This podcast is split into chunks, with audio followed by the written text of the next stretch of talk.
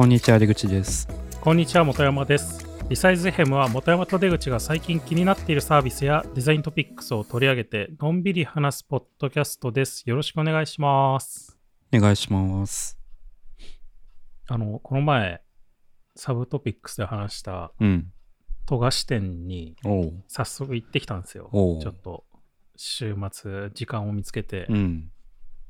いやー結構すごかったね すごかったねって言ってもあれだけど。えなんかあの、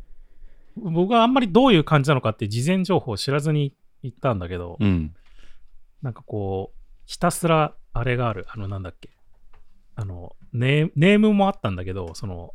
原稿？生原稿っていうんですか？え。あれが悠々白書と、レベル E と、あと、ハンターハンターの生原稿がバーってこう、いろんなよくある名、なんか名シーンみたいなやつの生原稿がこうあって、で、中にはそれのネーム、ー、それのなんか原稿に至る前の完全に下書き、下書きよりももっと前だよね。うん。なんかストーリー決める、コマ振りとか決めるやつ。うん。ネームも中にはこう展示してあったりとかってうんいう感じで、結構な量があって、なんかね、に結局なんか2時間ぐらいいたもんね。え なんかめちゃくちゃ疲れた。だから。ー、混んでましたあなんかね、当日券もなんかちょっとあるっぽくて、うんらそれもあって結構人入ってましたね。えーまあ、なんかいろいろ文章が書いてあるところもあるんですよ。なんかその、ご極秘情報じゃないけど、その展示用に用意された多分テキストとか、うんその、富樫さんのコメントみたいなやつが書かれてるスペースもあるんだけど、うんそこは多分みんなこう、立ち止まって読むからちょっと混んだりするんだけど、うんまあでも、その、そんなめちゃくちゃ混んでるって感じではなかった。え。あの、展示の部分は。それはいいっすね。ただ、あの、その展示ずっと見た見終わった後にショップがあるんだ、あるんだけど、その展示用の。うん。ショップはめちゃくちゃ並んでましたね。え。やっぱりこう、そ多分そこも入場制限してるから、ちょっとずつ入れてるって感じだから、ー、うん。で、みんなこう、ね、ゆっくり見て回ってって感じだから、なかなかこう進んでいかなくて、うん。まあでも、そう、めちゃくちゃ待たされたわけじゃないけど、まあでも、並んで入るって感じでしたね、そこは。良さそう。良さそうだけど悠々白書しか知らないからな。いやでもなんか面白かったよ。なんかこう、ね、それぞれ、ハンターハンターとか、悠々白書の、なんか名前の由来というかさ、えーどういうふうに名前の由来？名前つけたのか、えーそうそうなな、なんでそういうタイトルにしたのかっていうのをちょっと書いてあり、えー書いてあったりして、面白かったですね、それは。えー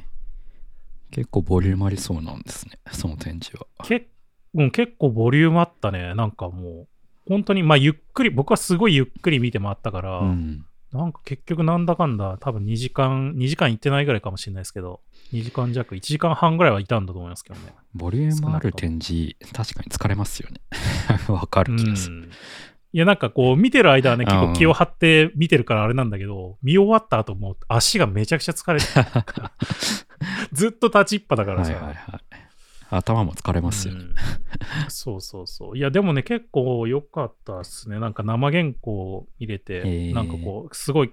やっぱりさ、ふジャンプって、基本なんか大きめに、ちょっと大きめに書いて、なんか縮小してるじゃん、大体。ああ、そうなんだ。あの、うん、だから原稿ちょっとでかいんですよ。あの、実際のジャンプのサイズよりは。あそうなんだ。だから線が結構ね、そこ綺麗に見えて、そういうの分ことか。原稿よりも、そうそうそうそうみそうそうそうそう最物がってことか。うん。うーんだからこう、線の感じとかがすごく、その生原稿だとまあ当たり前だけどよく見えて、うん。なんか面白い、あ、こういう風にやってんだみたいな、こうあこの表現、こうなんか、どうやってやってんだろうなと思ってたけど、こう書いた後にはこう修正機みたいなやつでこうシャーってやってたりとかするとか、なんか筆でシャーってやってたりとかするみたいなのが、まあ、よく見えて、すごい良かったですね。良さそう。なんか、美術館行ってるような感じなんですね。うん。本当そんな感じだったし、多分あんまりこうストーリーわかんなくても、なんとなくこう、その、この物語ののについてとか、キャラクターについてみたいなのが、まあ、書かれたりするから、うん僕、だからレベル E はあんまり、僕もそんな読んだことなかったから、知らそんなに知らなかったけど、うんまあ、それも普通に楽しめたし、うーん。良かったですね。ハンターハンターがやっぱ一番多いんですか？ハンターハンターが一番多かったかな。でも、悠々白書も多かったかな、結構。うーん。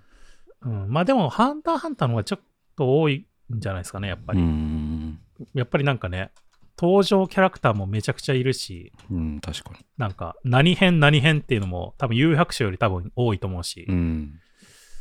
だから、おそっちの方が多かったような気がしますけどね。森、六本木ヒルズでしたっけ？六本木ヒルズですね。森アーツセンターですね。うんうん。ああとなんか面白かったのは、なんかこう、著名人の方から、その、この富樫店のお祝いメッセージ的な、なんかこう、ボードみたいのが、とコメントみたいのが貼り出されてて、最後のところに。へで、そこになんかみんな、あの、なんだよ、例えば、ジョジョの荒木さんのが書いた、こう、ユースケのあイラストとコメンントがあったりとかあったりして、それもなんかね、面面白かった。確かに。うん。じゃあ、それぞれのタッチで書かれてるんですね。そうそうそうそうそうそう。すごい、あ、すごい荒木さんっぽいユースケだ、みたいな。へえ。徐々に出てきそうな。はいはい。そうそう。それもね、結構面白かったですね。えー、面白そう。じゃあ、ちょっと六本木寄るとき、あんまないけど、行ってみようかな。うん。結構ボリューミーなんで、そこは覚悟した方がいいかもしれないですけど。うん。え当日フラット入れるんですか？予約とか必要？わかんない。まあ予約した方が確実だと思うけど、なんかでも当日券もあるっぽかったけどね。なんか僕は普通にまあ、もともと予約してたから、その、それで行ったんだけど。なんか普通に、なんか多分、券まだチケット持ってないですって人も来て、チケット買って入ったりもしてたから、うん多分当日も行けるんじゃないですかね。ちょっと。うん。まあちょっとその辺は多分、事前に予約した方が多分確実だとは思いますけど。うんうん。1月？?1 月9日までか。まあ、結構やってるんですね。うん。多分チケット買えるのも一応多分上限はあって、あ、空いてればすぐ入れるけど、空いてなかったらその日の何時にとかっていう感じになるんじゃないですかね、きっと。あの、安野さんの時もそうだったから、うんうん。じゃあ、ちょっとなんかのついでに行ってみます。うん。なんかカフェもあったけどね。カフェも結構混んでたな。へえ。なんかコラボカフェみたいな、はいはいはい。なんか混みそう。いろんなメニューがありましたけど。うん。じゃあ、今日は、ちょっと誰のためのデザインをはい。やろうかなと思って。まあなんか、前、何回か前に UI デザインざっくり歴史みたいな話をした中で、まあ何個何回かノーマンの本の話は出したと思うんですけど、まあちょっとなんか、まあそれ聞いてて、まあ改めてちょっとなんか取り上げてみてもいいかなと思って、うん。うん、取り上げることにしました。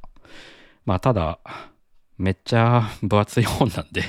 まあ到底この1時間ちょっとじゃ説明しきれないんで、うん。まあちょっと今回は、まあなんかこの本の、まあなんか重要な概念、まあいくつか登場すると思うんで、まあそれの触りの話と、まああとはなんかこう、このそもそもまあノーマンのこう登場した時代背景とかこの本が作られた、まあ、背景みたいな話。とかまあできたらいいかなと思ってる感じですね。でまあそもそもまあドナルド・ドーマンってどういう人なのかっていう、まあ、話から入りたいんですけど、まあノーマンはまあデザイナー肩書きはまあデザイナーではなくてもともと認知心理とかうん認知科学者うん、うんっていうまああのまあ大学の先生ですねもともとは。でまあすじゃあその認知心理とか認知科学っていうのが何なのかっていうとまあこれ結構本の内容にも関わってくるんですけどまあそもそもこう、まあ、認知心理っていうのはまあ心理学のまあ一つのあの分野でで認知心理の認知心理学の中でもまあ認知科学っていうのがあって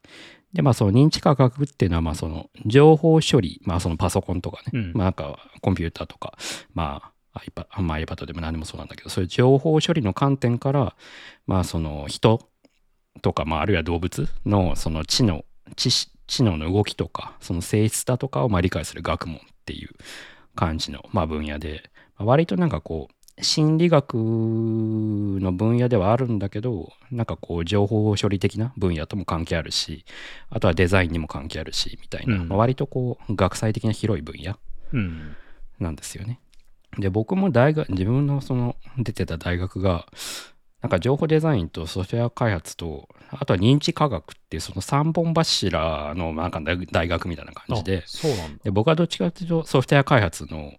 メインの専攻はそうだったんだけど、結構やっぱ学部の初期の頃ってその情報デザインのこともやるし認知科学のこともやるみたいな感じの大学だったんですよ。だから結構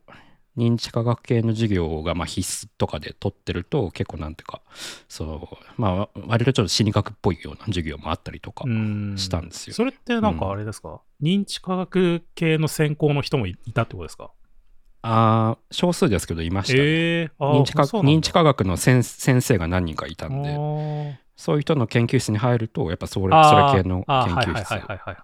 なるほどね。まあでもとはいえメインのなんでしょうあの大学の学部としては情報処理の情報系の学部っていああ、う感じだったんで、。その。情報系の中でのまあその認知心理まあまあうん認知科学なんですけどそれが、うんうんをやるっていうような感じだったんですね。まあだから僕もこの本のこの本の内容に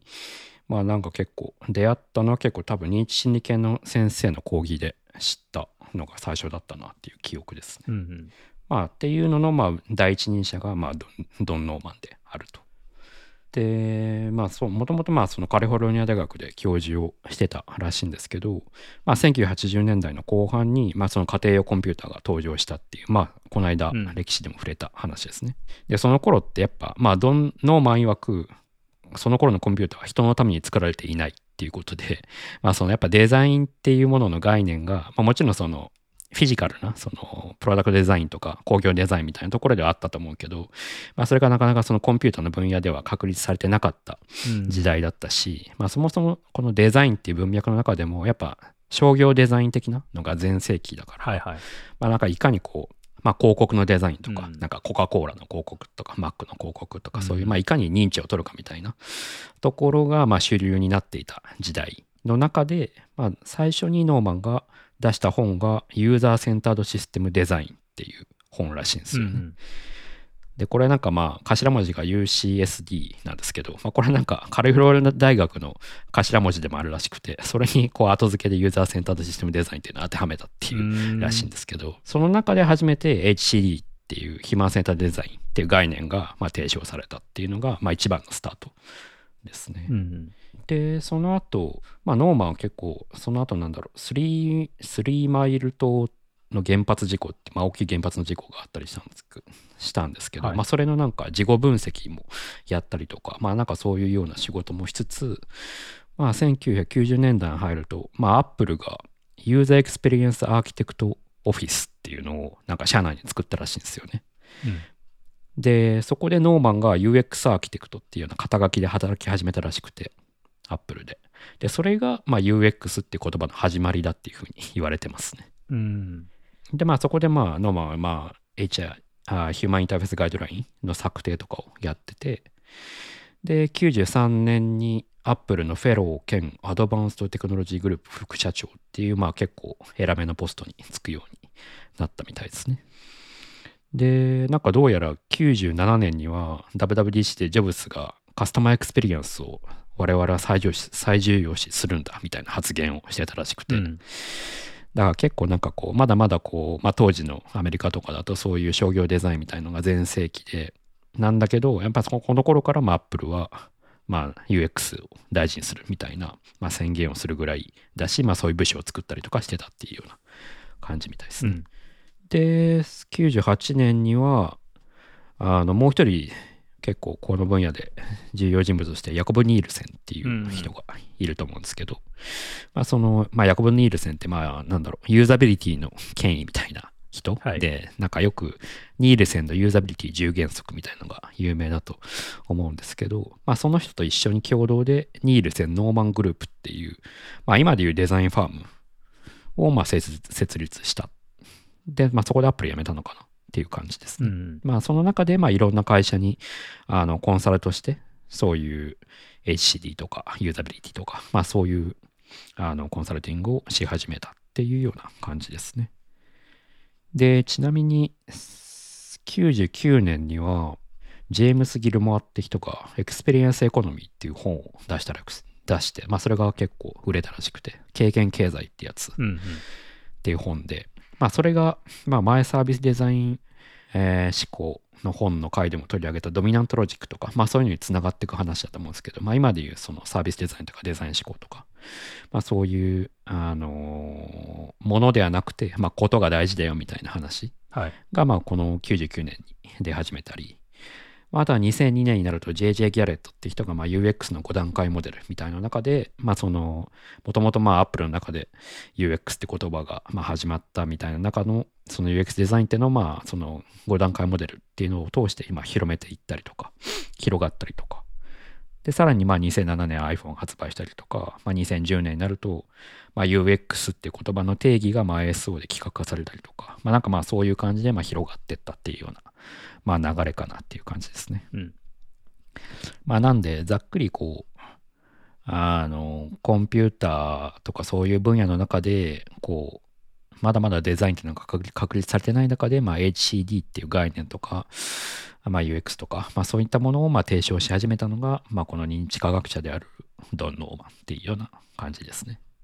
で今回取り上げるこの誰のためのデザインっていうのは、まあ、初版は1990年に出てるんですよ。はい。まあだから、全然こう UX とかそういう言葉が広まる前、そのまあドン・ノーマンが HCD っていう概念を提唱しだした頃にまあできた本っていうのがまあ初版の誰のためのデザインですね。で、その後2004年頃に、まあちょうどその HD とかいう概念がまあある程度まあ広まったというか、まあ HD からまあどっちかというと UX とかサービスデザインとか次のあのより抽象度高い話に行ってる中で出てきたのが2004年のエモーショナルデザインで、で、さらにその後2011年の、複雑さと共に暮らすって本が出てるっていう、まあ、そういうような、まあ、タイムラインです。うん。で、今回取り上げる本は、誰のためのデザインの改訂版ってやつで、それが2015年に出てるんですよね。まあ、だから、ノーマン曰く、この25年間、その1990年初版出してからの25年間のなんか学び、ノーマンの学びをもう一回取り入れて大幅に書き直したって本が、その2015年版の誰のためのデザインなんですよね。うん。うん。まあだから、同じ誰のためのデザインでも、まあかなりなんていうか、まあその時系列的にも一一番最近出た、ノーマンの一番最近出してる本なん本でもあるので、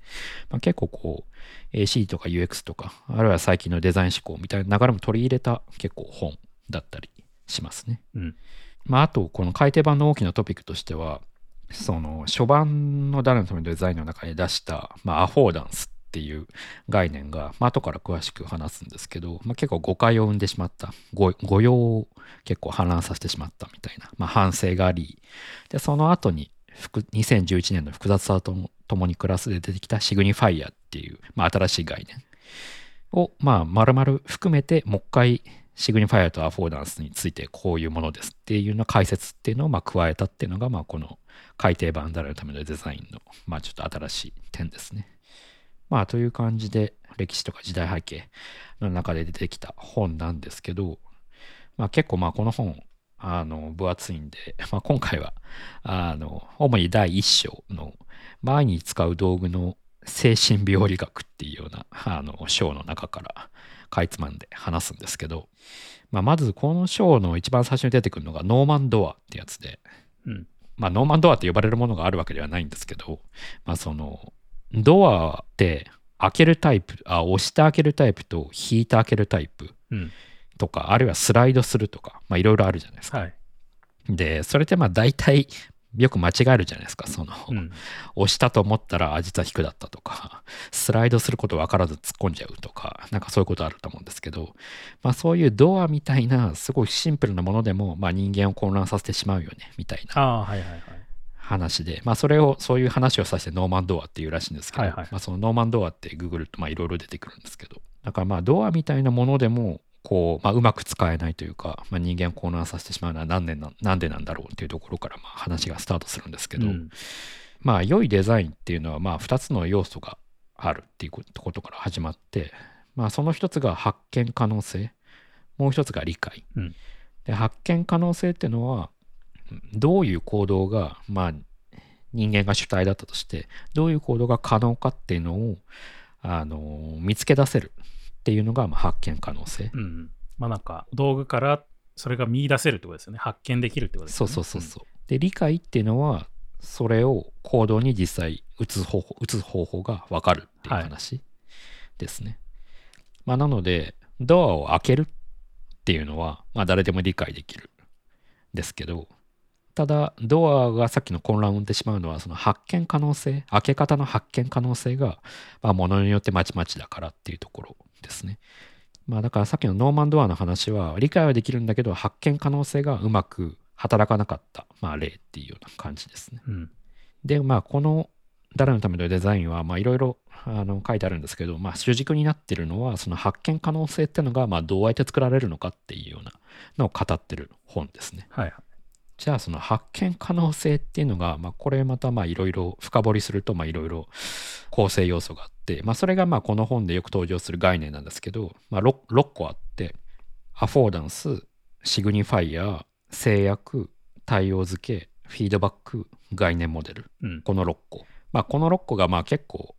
この本だけじゃなくて結構まあデザインとかあのサービス開発とかやってるとまあ独自に登場することもあるかなって思うんですけど、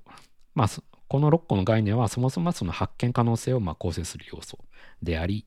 まあ、それをうまく構成することによって発見可能性が担保され、それによってまあそのエラーなくちゃんと使える デザインになるよねっていうような、うんまあそういう話ですね。じゃあこの発見可能性のその6個の要素の中のまあ1つ目である、まあ、アフォーダンスっていうのは何なのかっていう話をするんですけどまあアフォーダンスっていうのはこうすごく ざっくり言うと何々できそう感みたいなものかなと思っていて、うんうん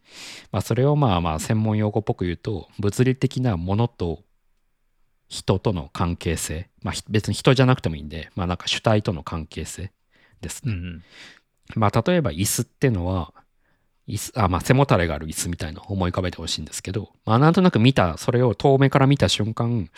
あなんか体重かけても良さそうだなみたいなことを思うじゃないですか。っうんていうのはその椅子の背もたれっていうものがさひ人を支えるってことをまあアフォードしているっていうような、まあ、そういうようなまあ概念ですね。まあなので大事なのは物の性質じゃなくて関係性のことをアフォーダンスってのは言っていて、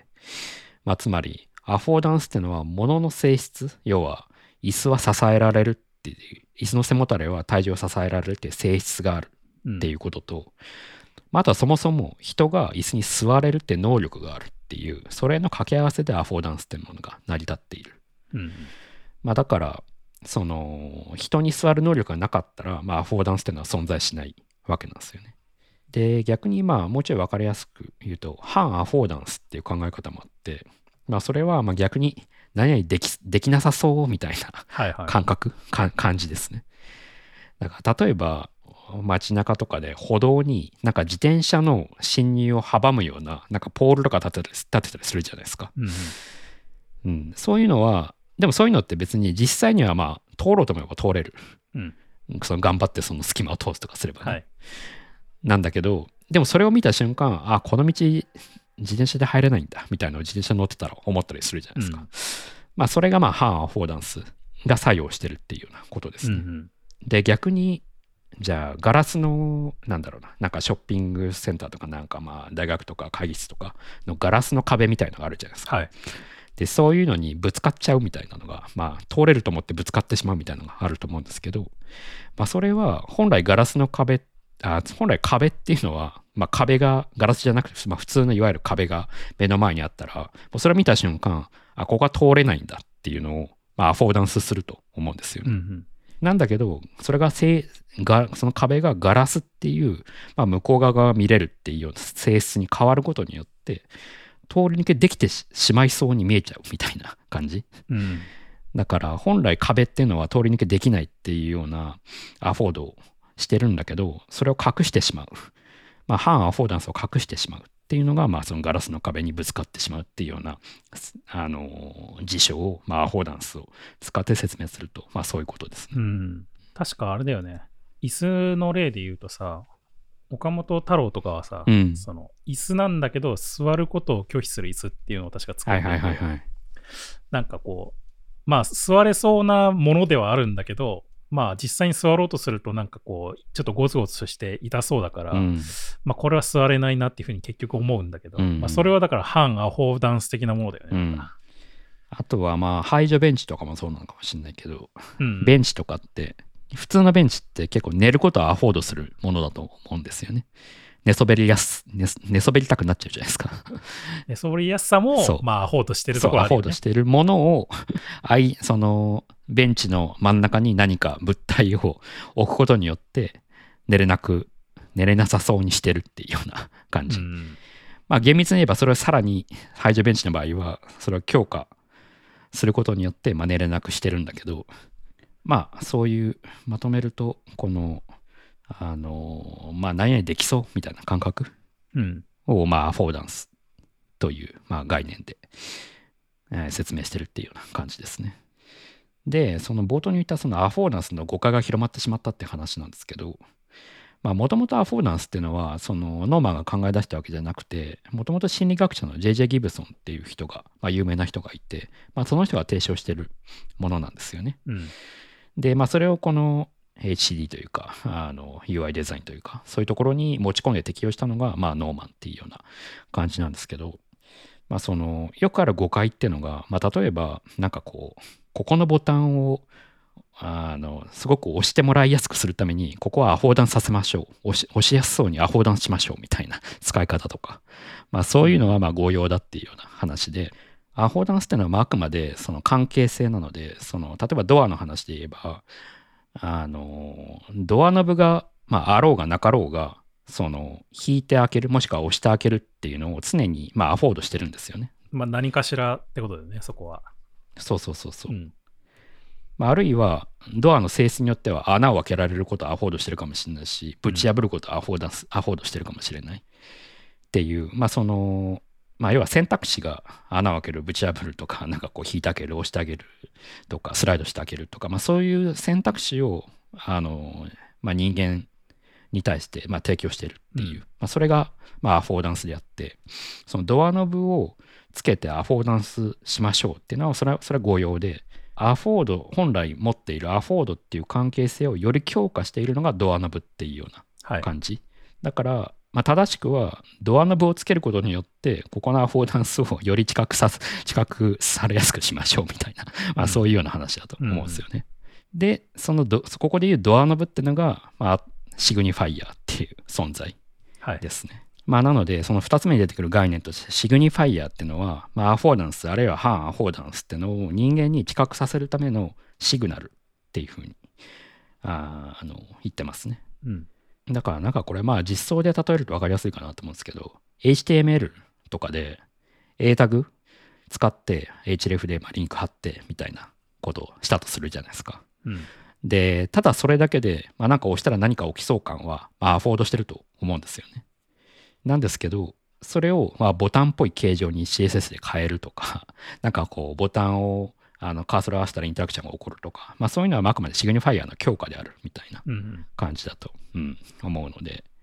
まあだからまあ特にまあノンデザイナー、まあ、ウェブディレクターとかまあそういう人が言う、あ、放談させましょうみたいなのはまあまあ間違っていて、まあ、あくまでシグニファイアをどう強化するかみたいな話っ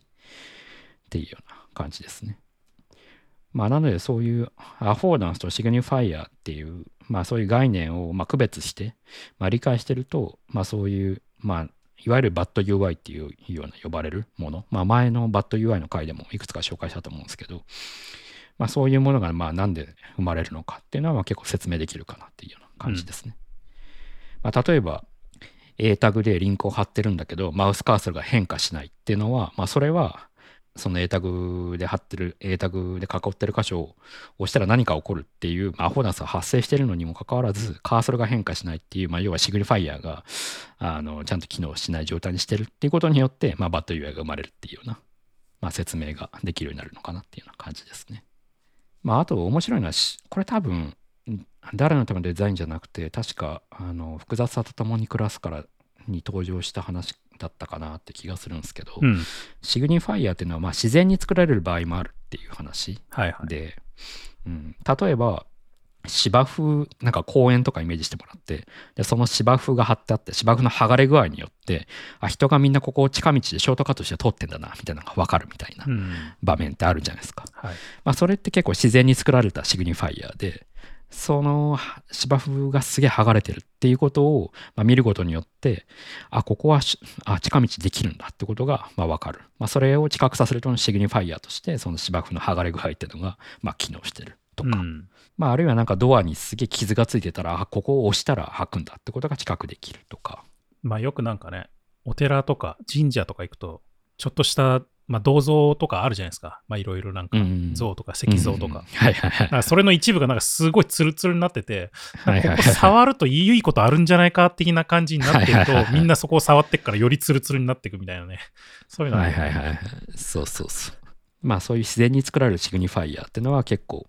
街中いろいろいっぱいあって、まあそれが結構こ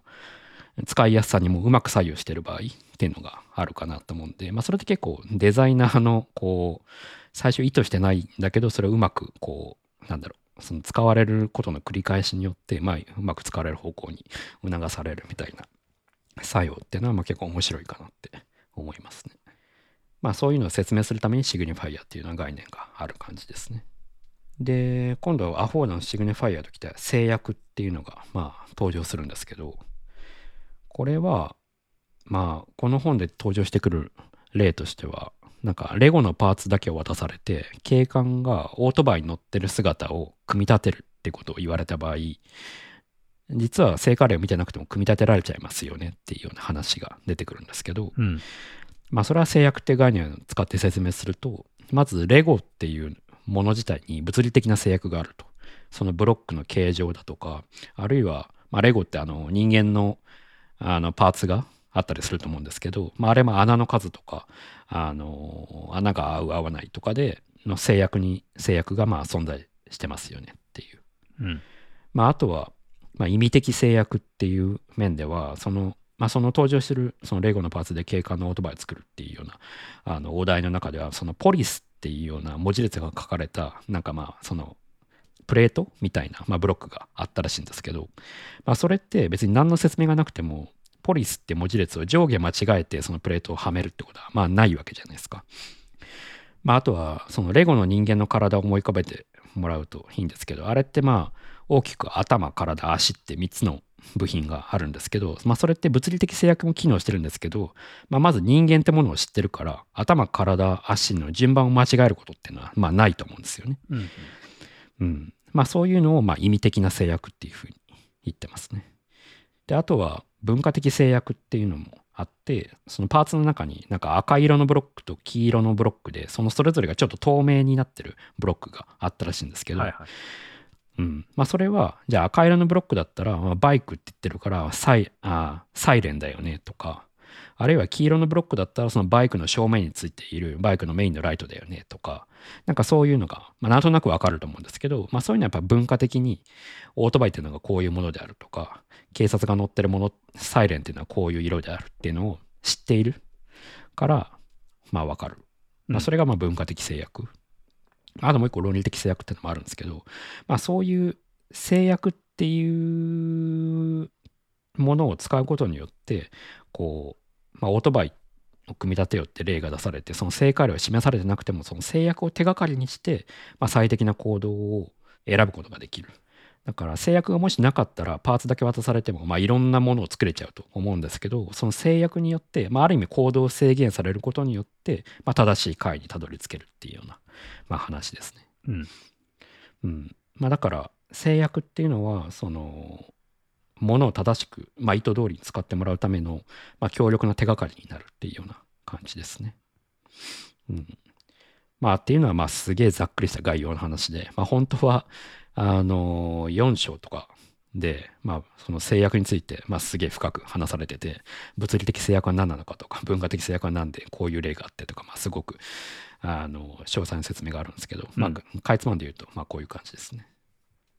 であとアグアフォーダンスシグニファイア制約ときて次が対応付けっていうやつで、まあ、これが、まあ、スイッチと伝統みたいな話ですね。うん。その教室とかオフィスにおける。はいはい。うん。なんかまあよくある初めて入るオフィスとかでこのオフィスのスイッチのどこのボタンを押したらどこの電灯が消えてついたり消えたりするのがわからないみたいなわからなくて何度もこうつけたら消したりとか繰り返ししちゃうみたいなのがあると思うんですけど、うん。まあそれってのはその対応付けっていうのがまあうまくいってないよねっていうのをが、まあ、その対応付けっていう概念で説明できると。だからまあ難しく言うと、その操作、操作部できる、まあ、要はインターフェースと、まあ、その起こる事象の関係性はい。ですね。で、まあ、例えばそのゲームのコントローラーとかも、その上スティックを倒上に倒すとスプラトゥーンで言うとイカが前に進むとか、B ボタンを押すとジャンプできるとか、なんかそういうのはまあ対応付け。で、まあ、あとは車のハンドル、右に回したら右に動くとか、まあなんかそういうのはまあ対応付けがうまくいってる例ですね。まあ、だからスイッチとか、まあ、あるいは IH とかガスコンロとか、そういったものをうまくこう、あのエラーが起きないようにやろうと思うと、その空間的なアナアナロジーっていうのをううまく活かすと自然になるよっていう話をしていて、うんまあ、例えば右に回したら車が右に、はあタイヤがあ傾いて右に動くっていうのは、まあ、その空間的なあのアナロジーってまあうまく連携してるから、まあ、自然にみんな使えてるっていうような感じ。で、あと5つ目がフィードバックってやつで、まあ、これはまあ分かりやすくて、まあ、行為の結果をまあ伝えるっていう話。はい。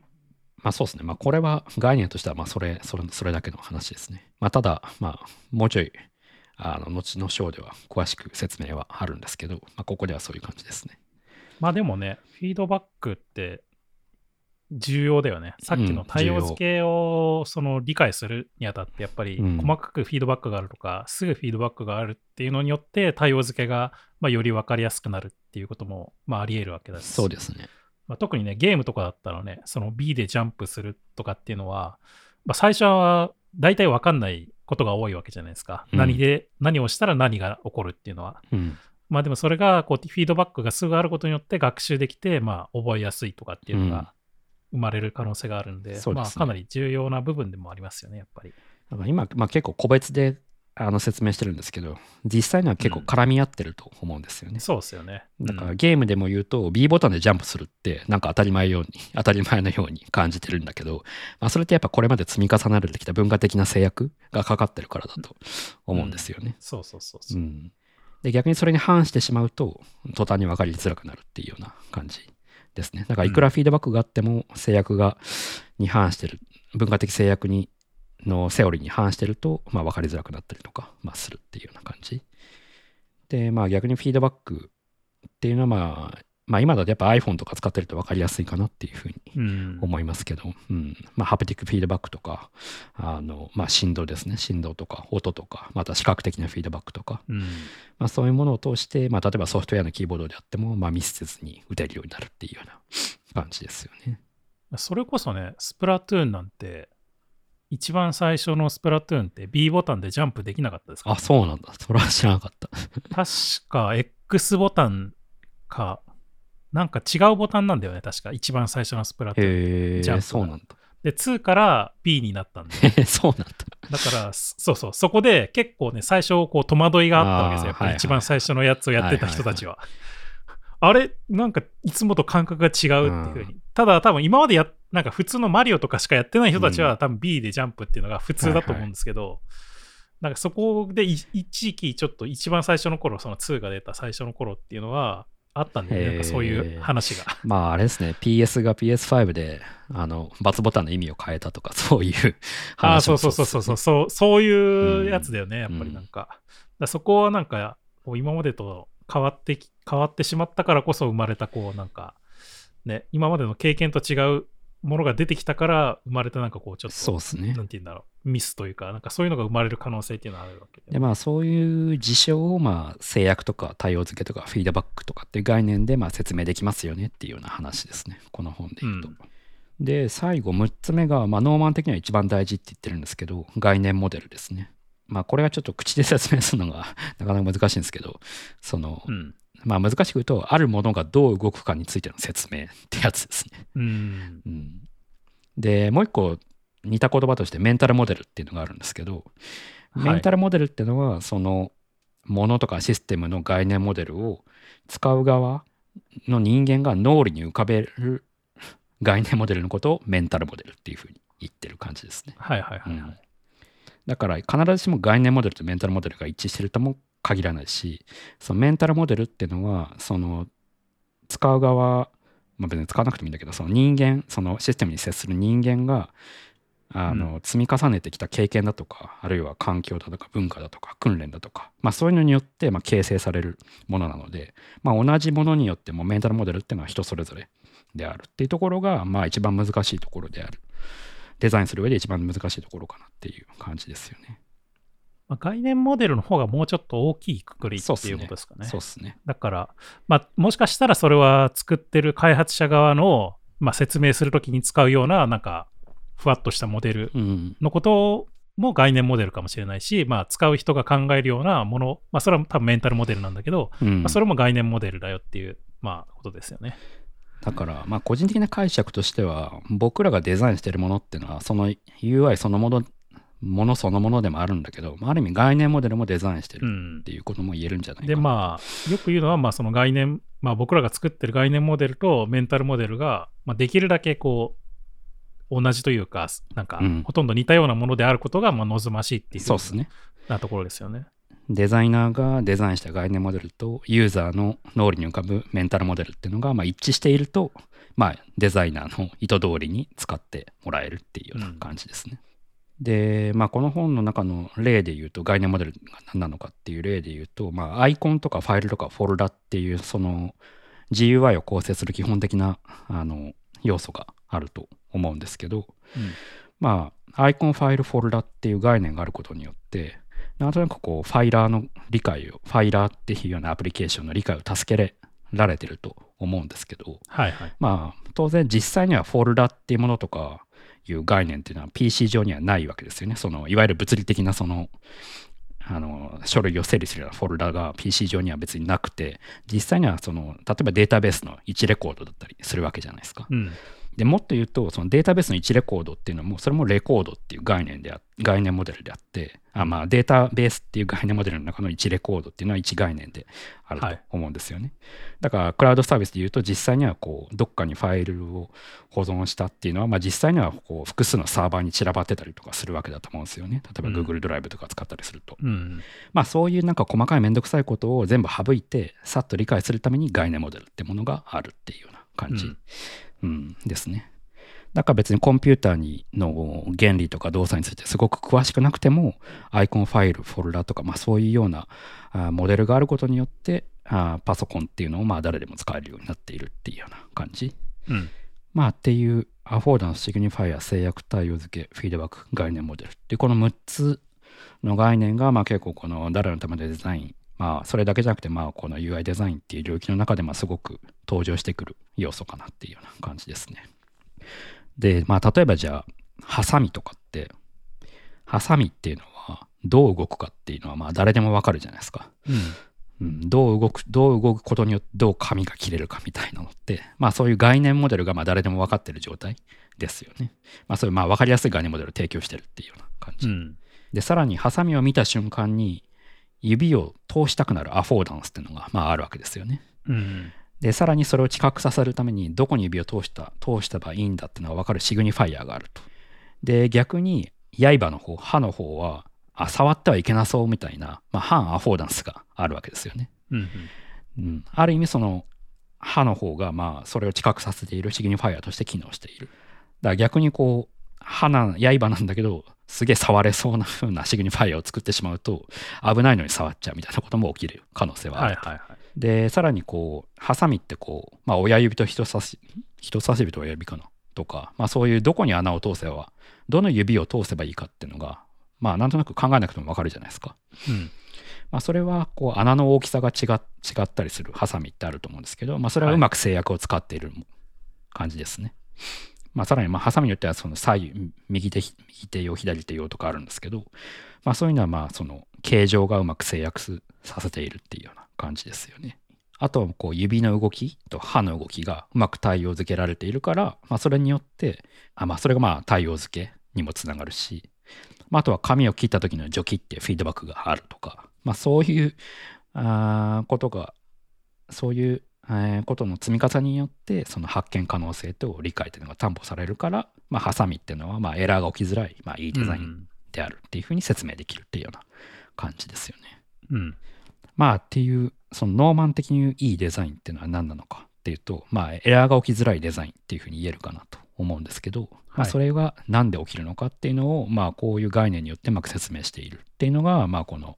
誰のためのデザインの、まあ、コアになる話ですね。うん。っていうのがまあ一章で一章の話で、まあじゃあそのそれぞれのコマそのアフォーダンスは何なのか、フィードバックとは何なのか、概念モデルとは何なのかっていうのがまあ後続する章に続いていくっていうような本なんですけど、まあちょっとそこを説明してると時間が足りなくなっちゃうんで、まあなんかこんなその後の章の中でまあ自分、僕の好きな章を紹介したいなと思うんですけど、うん。なんか第2章の中の、あ、違うわ、第2章じゃない。第5章か。ヒューマンエラーいやデザインが悪いっていう章があるんですけど、はいはいはい。まあこれが結構好きというか、初めて聞いた、初めてこの話を聞いた時になんかすごい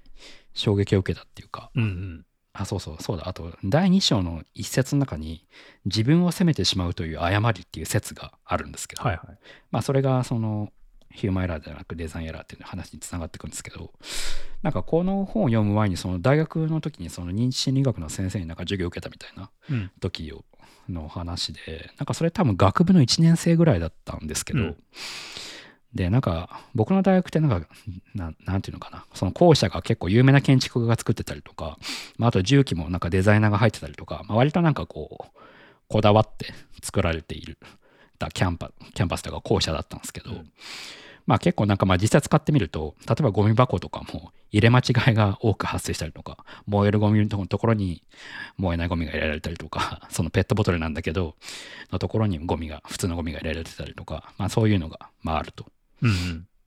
まあでもその大学のその講義の中でなんかそれを入れ間違えるのはそのお前らのせいじゃなくてゴミ箱が悪いんだっていうような話をされて、うんうん、なんか結構、なんか個人的にその話が、まあ、結構なんかすげえ印象に残ってて、まあ、特に高齢者とかにありがちだと思うんですけど、なんかこうアプリとかあサービスとか使えないのって自分のせいだって思っちゃうことってのが、まあ、よくあると思うんですよ。はいはい。なんかこう自分がパソコンに疎いから悪いんだとか、自分がこうインターネットに疎いから使えてないんだみたいな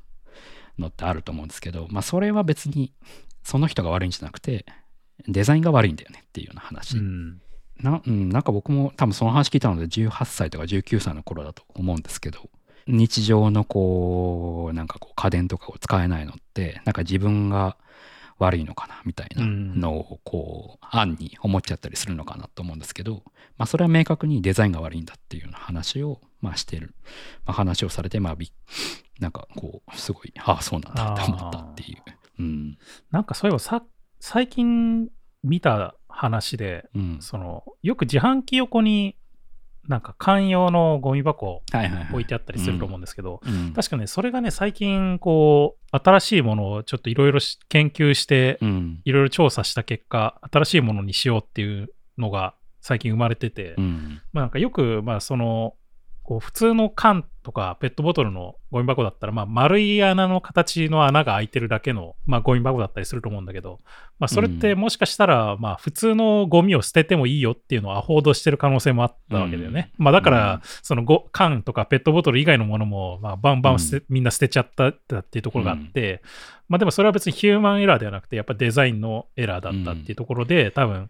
今なんか新しく考えられてるのは、こう、下から、下に方向に穴が開いてて、そこにこう缶を、うだから下方向からこう上に突き上げるように入れるような感じのデザインにしていこうっていうなんか動きが確か最近始まってるんですけど、うんそれをなんかぜ全域というか、まあ、統一してそういうのに使っていこうみたいな。はいはいはい。まあなんかそういうなんかデザインのこう改善みたいなのにつながるところでもあるよね。なんかそういう、なんていうの、ヒューマンエラーっていうことで終わらせないというかさ、うん。もうなんかひたすらなんかこれはこれを捨てるなみたいな風に言うだけじゃなくて、うん。まあ、それをなんかどうデザインでこう、いい方向にアホードしていくかっていううんのをなんかこう、やっていくっていう部分にもなんか結構近い話なのかなっていうふうに思,、うん。思うんだよね、なんかその辺って。そうそうそう。そうなんかまさに、そのさっきの僕の大学の話でも、その ゴミ箱にみんな入れ間違いとかするから、うん。その大学の事務局みたいな人、まあ、うちの場合、公立大学だったから公務員なんだけど、その人たち的には、その学生が悪いと。だから、はいちゃんとふ分分別して入れろみたいな、うん張り紙が貼ってあったりとかすはいるわけですよ。なんだけど、それは別に学生が悪いんじゃなくて、デザインがそもそも悪いよねっていうような話を、その授業でしてて、うんあなるあなるほどと思ったのが すごい覚えてて。だから結構そういうデザインに対する心構えというか、うん、みたいなことを、まあ、言ってる話かなっていうふうに思っていて、そのヒューマンエラーっていうので思考停止して片付けないっていうような話ですよね。だからなんかこう同じようにこうよくこう実際働いてて現開発の現場とかであるなと思うのがそのリテラシーユーザーのリテラシーがないからみたいなので片付けちゃうとかうんそういうのも別にリテラシーがないことが問題なんじゃなくてリテラシーがなくても使えるように使えるようになっていないデザインが悪いっていうような、うんまあ、話だと思うんですよね。そうね。うん、だからなんかこう僕らってなんか職業病でこうバッド UI に出会うと必要以上にイライラしちゃうっていうのあるじゃないですか。なんかそれってあ なんかこっから来てんじゃないかなと思って。なんかもう明らかに自分は悪くなくてこれはデザインが悪い作ってるやつが悪いんだっていう風な こう、まあ、ある意味メンタルモデルができてるから、うん、まあでもそれって結構大事なことなのかなっていう風に思ってて。うん。なんかノーマンもこの本の中で、いや人間は機械じゃないんだからエラーを起こすのは当然であって、ヒューマンエラーっていう用語は絶対に使わないっていうふうに書いてましたね。うん。これってでも意外とこれ普通の人が結構これ意識してる人多いですよね。なんかこの自分が悪いって思ってしまうっていうというかさ、うん。なんだろう。例えばなんかいろいろサービスのインタビューとかユーザーテストとかしてても、うんなんかあ私ができないのが良くないみたいなこういうことを言う人いるんだけど、うんいやなんかそれはやっぱり全然まあそういうふうに思ってしまう人が結構多くてなんなんかうんこうそういうのインタビューとかやっていると。でもなんかあ全然そんなことないなってやっぱり聞きながら思うんだよね。うん 僕らとしては申し訳ないなっていう気持ちになるというか。特にクックパッドみたいなその一般の人が使うサービスで、うんそういう人にユーザーインタビューするとやっぱそういう声ってですねなんかそういう いや自分が使いこなせてないからみたいなそうそうそうそうそうそうそう。いうね、ことを聞くこと多いですよね。そうそうそう。まあだからなんだろう、バッド UI みたいな時に出会った時って、普通の人だったらここまでイライラしないのかもなって思うんですよ。なんていうか、逆に自分を責めてるのかなっていう気がして。あーまあそれはあるかもね。うんなんか必要以上に知ってるがために、そうそう。いや、ここはこうだろうみたいな、なそうそうそう。思い浮かんでしまうっていうのはあるよね。うん。なんか本当職業病だなっていうふうに思いますね。うんでもやっぱノーマンもなんか結構、結構なんかそういう人間は機械じゃないんだみたいな。まあやっぱそれがヒューマンセンターデザインとかそういうのにつながってくんだと思うんですけど、だからやっぱノーマンもここに関しては結構思いがあるんだろうなっていうのは読んでて思いますうよ。ん。うん。ノーマンが言うには、そのヒューマンエラーという用語は使わずに、それは別にコミュニケーション、あるいはインタラクション、人とシステムのコミュニケーションとかインタラクションの問題であるから、そういうヒューマンエラーで片付けるんではなくて、良いデザインっていうのは、そのエラーは避けられないってことを前提にして、その機会、エラーが起こる機会を最小化して、エラーが起きると、エラーが起きた時の影響を軽減させるっていうのが、まあ、良いデザインであるっていうふうに言ってて、うん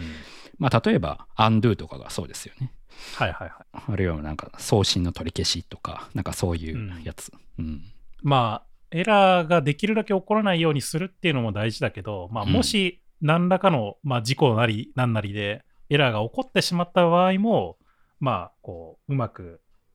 まあ、引き返引き返せるというか、うんまあ、できるだけ、こう、ね、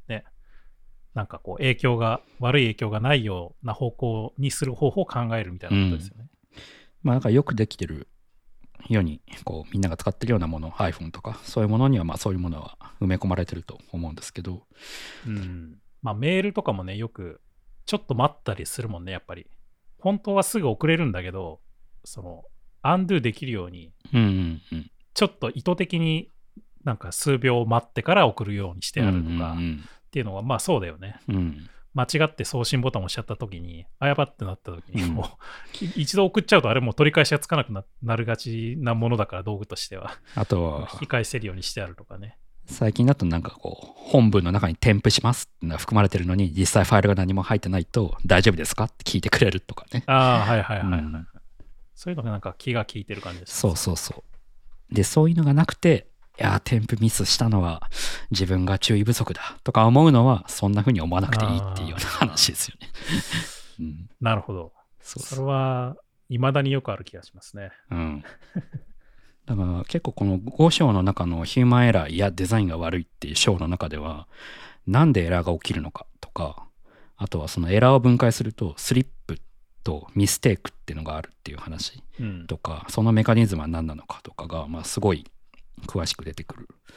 ですよねだから結構まあノーマンのこう なんだろうなあやっぱそういう原発事故の分析とかしてたとかまあそういう経歴もあるのかなと思うんですけど、はい、まあ、結構このヒューマンエラーではなくてデザインエラーであるっていう風な考え方まあ人間は機械じゃないっていうのは結構やっぱ誰のためデザインのコアになってるようなあの考え方スタンスなのかなっていうふうに思いますね。うん。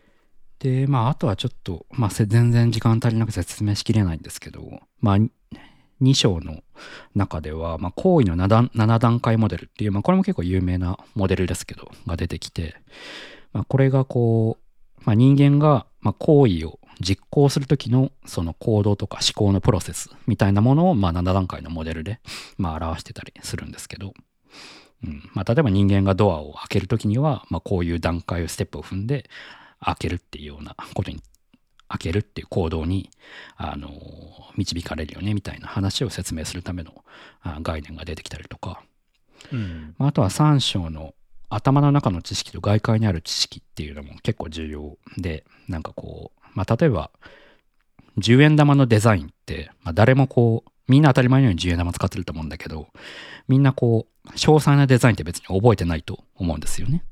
うん。なんだけど、まあ、なんとなくあの質感とか色とかを手がかりにして普段使えてると思うんですよね。で、それっていうのはその1円とか5円玉とか500円玉とかそういうのの違いがまあ区別できてるからまあ適切に使えてるっていう状状態が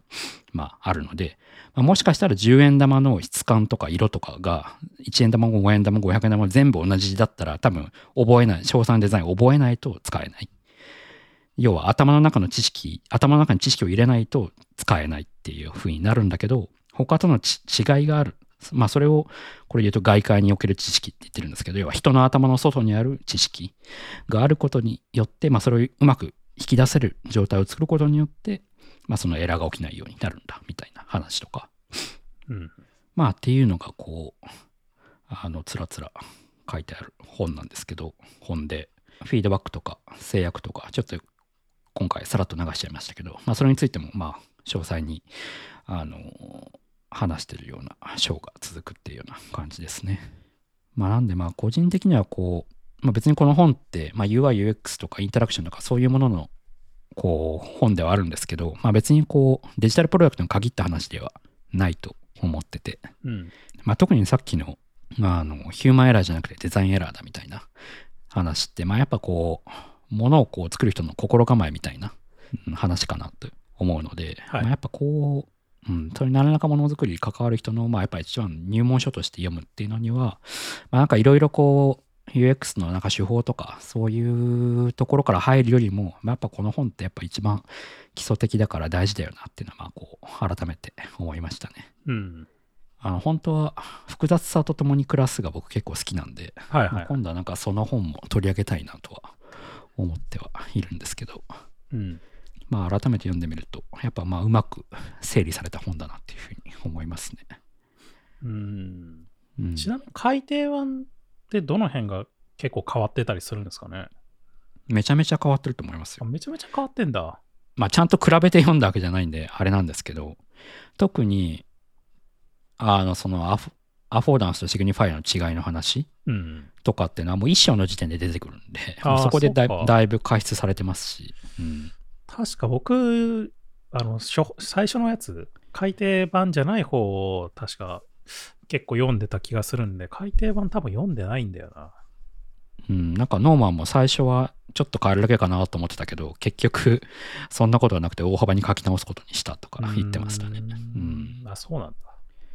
だから結構改訂版はその HCD とか UX とかそういうこの初回から初回から25年間に起きた流れも踏まえていろいろ書き直してる感じですね。事例とかも。うん。そう、だから結構なんかね、後半はデザイン思考とかビジネス世界に、世界にデザインをどう持ち込むかみたいな話が書かれてるんですよ。デザイン思考のダブルダイヤモンドがどうのこうのとか、なんかそういう話とか、プロトタイピングって大事だよね とか、なんかまあ、まあ、どっちかというと、まあ、割と最近よく聞く話も書かれている 感じですうね。んあ、そうなんだね。ちょっと僕もまた読み直してみようかな、ちょっと。ああ結構、初版読んでる人も読み直してみると面白いと思いますよ、この本は。うんまあ、あと、ノーマンもいろいろ考え方が変わってんだなっていうのが よくわかるっていうか、うんうん、特にその、あの、アフォーダンスの御用が広まってしまったっていう話は、なんかちょっと反省みたいなのも書いてる、書いてるし。うん、そうそう。結構なんか一章読むだけでも面白いかもしれないですね。その初版読んでても。うんうん。じゃあ、次は、複雑さと共に暮らすとか、そうですね。エモーショナルデザインとかを話すんですかね。そのうち やるかもしれないです。あれ、エモーショナル、エモーショナルデザインも似たようなやつ、昔話したっけ？なんか、なんかの回で。なんか、なんなんかの回でエモーショナルデザデザインの話取り上げたような気がするんだけど、うん、なんか僕もしたような気もするけど、思い出せない。何だったか思い出せない。うん、まあでも、エモーショナルデザインもいいですよね。そうですね。人間中心とかじゃなくて、やっぱりその情緒的な部分が大事なんだ。そうそう そう。